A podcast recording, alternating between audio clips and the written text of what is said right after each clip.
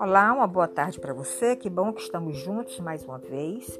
Uma boa tarde especial a você que está me ouvindo agora. E nós vamos continuar na nossa reflexão sobre o livro de Levítico.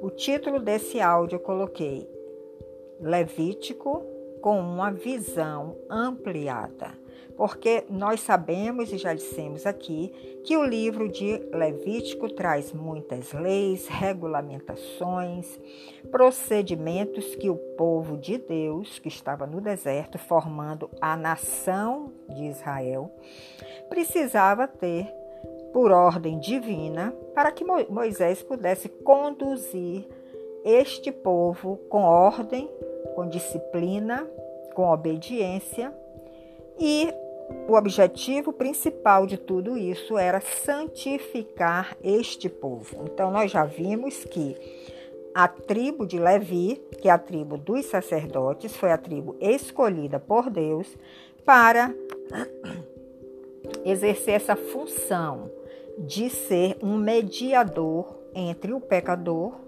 e Deus.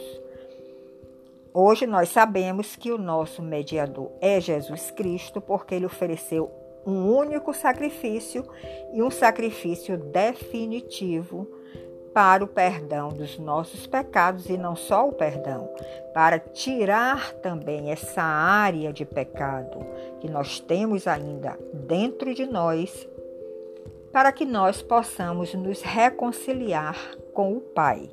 Mas naquela época, antes da primeira vinda de Cristo, a tribo de Levi, que era a tribo de sacerdotes, foi designada por Deus para que fizessem este papel de mediador. Então, nós já dissemos que o povo estava no deserto, saiu do, do poderio, do senhorio do faraó, entrou em outro senhorio, senhorio, senhorio divino. E o Senhor disse a Moisés: Diga ao povo, fala para os filhos de Israel e diz a ele tudo que eu vou te falar com relação às ofertas que eles terão que me apresentar, aos holocaustos, aos sacrifícios diante dos pecados cometidos também, para que este povo se santifique, porque eu sou santo e o meu povo precisa ser santo também, para poder estar debaixo do meu senhorio, da minha proteção, do meu governo. E foi essa tarefa que Moisés recebeu do Senhor e transmitiu ao povo. Então, nós vimos que do capítulo 1 ao capítulo 7, eu estou folheando de novo aqui a minha Bíblia, você pode fazer isso na sua. Nós temos os vários tipos de oferta, vários tipos de holocaustos, de sacrifício como temos aqui a oferta pacífica, oferta de manjares, oferta pelo pecado, oferta pela culpa, precisamos ler cada uma para entender melhor.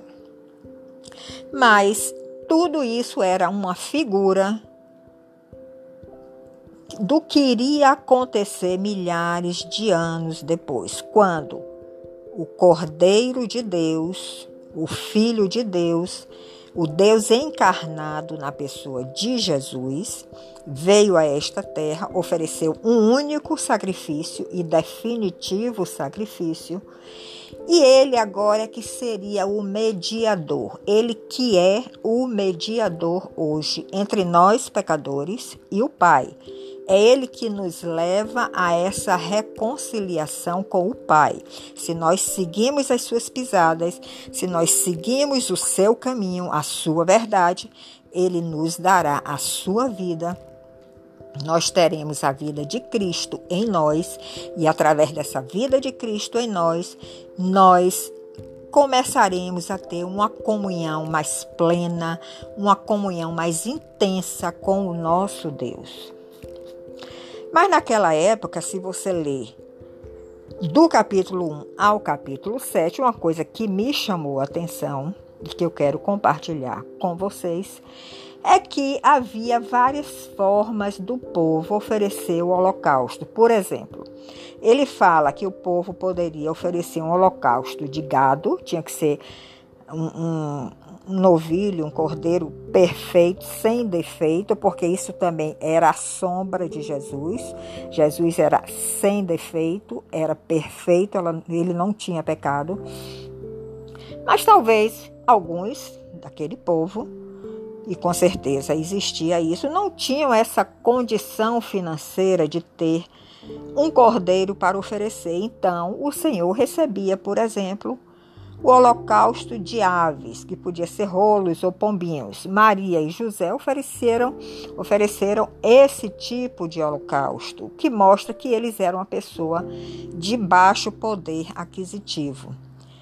Tinha também o holocausto de gado miúdo. Agora, se você ou se a pessoa ali naquela época não tinha condição de ter nem gado, nem ave para oferecer como holocausto, o Senhor aceitava a oferta de manjares, a oferta da, de flor de farinha. E os sacerdotes eram devidamente orientados de como proceder quando recebiam essas ofertas.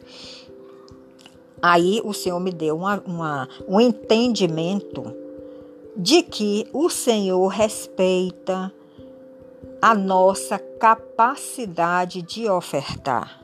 Porque ele não está avaliando se você está dando uma grande quantidade hoje de uma contribuição financeira muito elevada. Ele está olhando o seu coração. Qual é o desejo do seu coração em ofertar ao Senhor?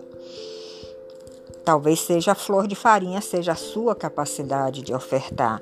Ou talvez você possa ofertar um gado com valor muito maior.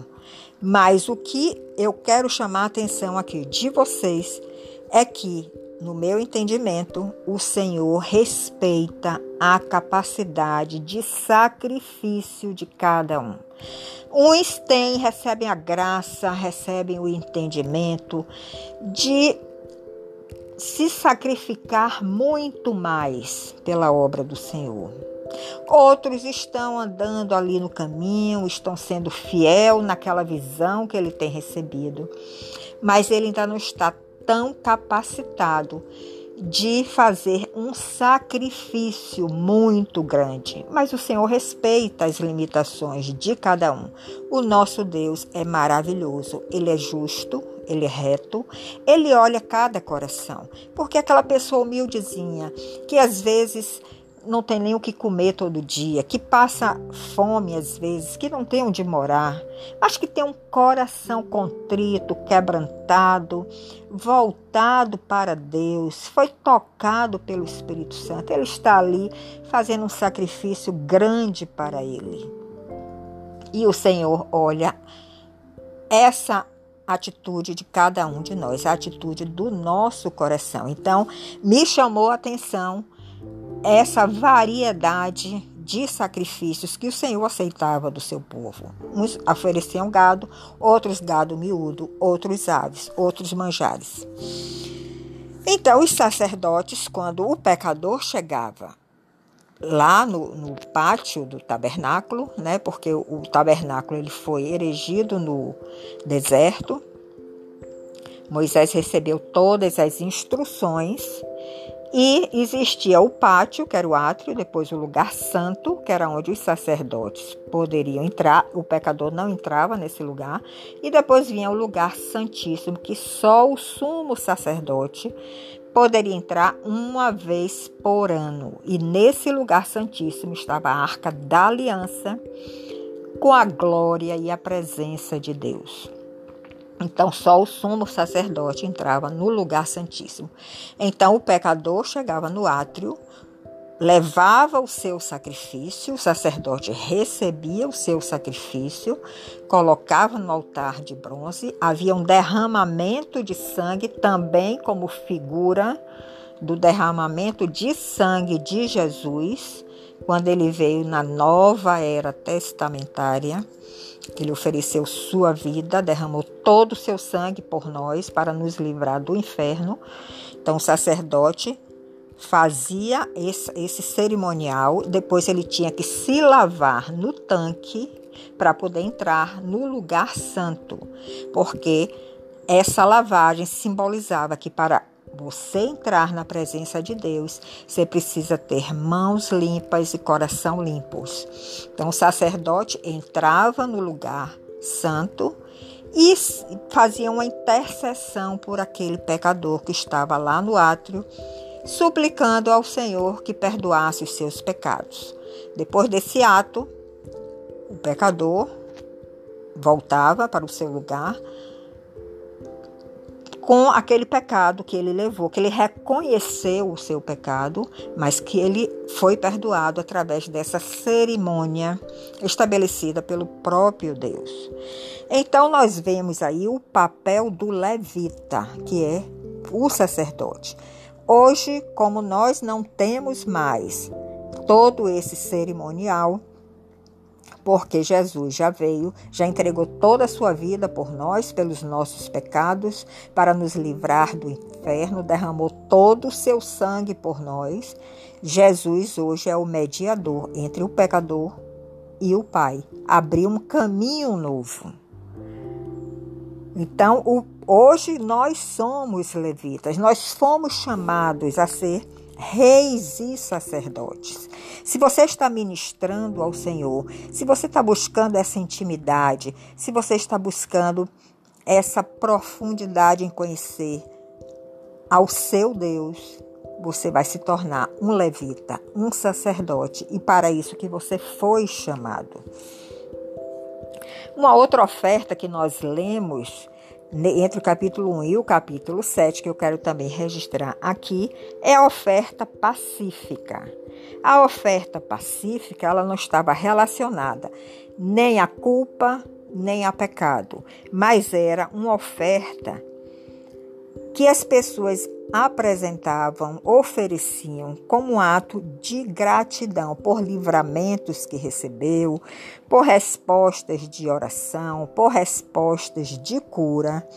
E também essa oferta tinha a conotação de concórdia ou felicidade, ou seja, ela ilustrava a comunhão entre Deus e os homens e a comunhão entre homens e homens. Então era uma oferta pacífica, porque não estava relacionada nem a pecado, nem a culpa.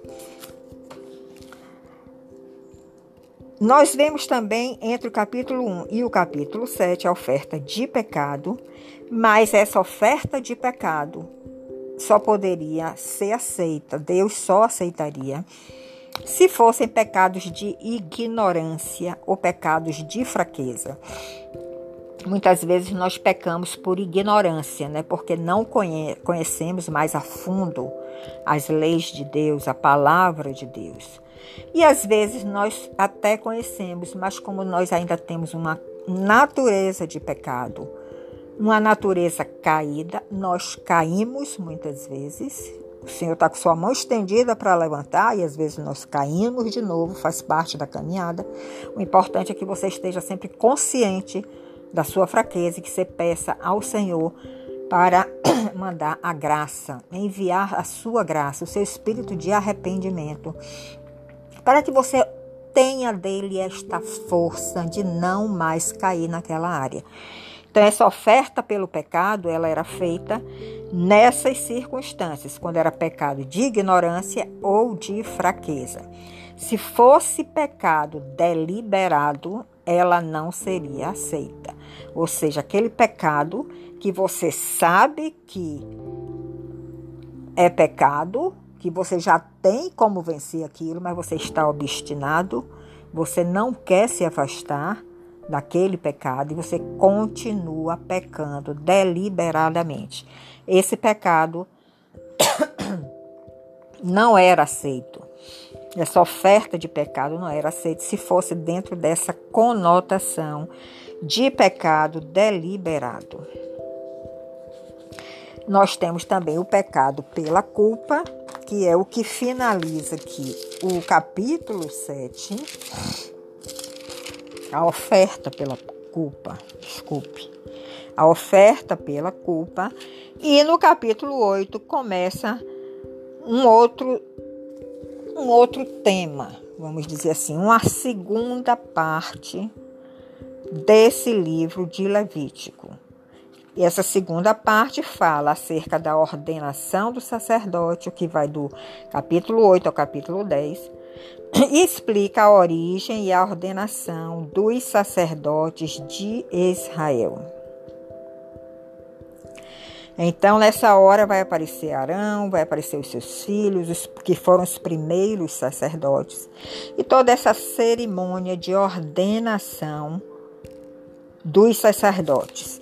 Então, vamos finalizar aqui esse áudio só relembrando do capítulo 7 ao capítulo, do capítulo 1 ao capítulo 7, você vai ter todas essas ofertas detalhadas. Você pode ler no livro de Levítico, na sua Bíblia, só para você ter um conhecimento da origem dessa nação, a nação de Israel, a nação escolhida por Deus, privilegiada, né?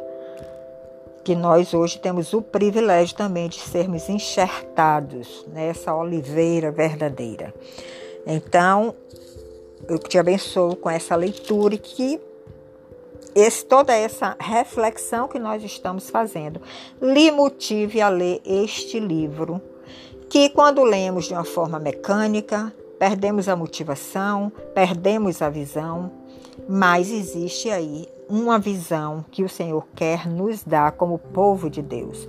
Porque hoje nós somos pertencentes também ao povo de Deus, somos uma oliveira enxertada, mas através do apóstolo Paulo, ele levou todo esse conhecimento da palavra, toda a sua experiência com Deus